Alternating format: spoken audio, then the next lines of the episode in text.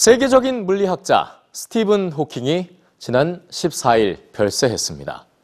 그 어떤 과학자보다 대중과 가까웠던 스티븐 호킹의 사망 소식에 세계가 함께 슬퍼했는데요. 이 휠체어에 앉아서 우주를 여행한 물리학자 스티븐 호킹. 그가 우리에게 남긴 것들을 뉴스G에서 전해드립니다.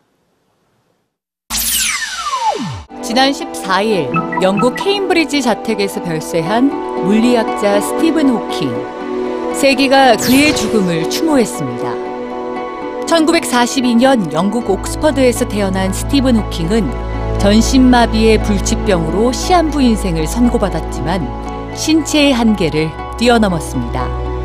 휠체어에 앉은 채 생각만으로 우주를 여행하며 블랙홀 증발, 양자 우주론 등 현대 물리학의 많은 이론을 제시한 스티븐 호킹.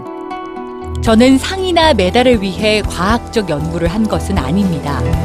제가 연구한 이유는 우주를 이해하고 싶었기 때문입니다.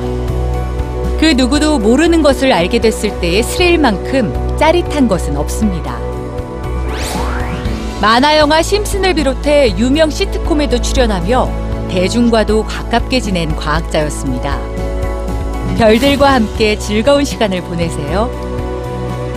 1963년 그에게 시간이 2년밖에 남지 않았다고 했지만 1985년 그가 앞으로 말을 하지 못할 수도 있다고 했지만 그는 2018년까지 살며 지구에서 가장 큰 목소리를 냈습니다. 그 무엇도 그의 꿈을 꺾지는 못했습니다.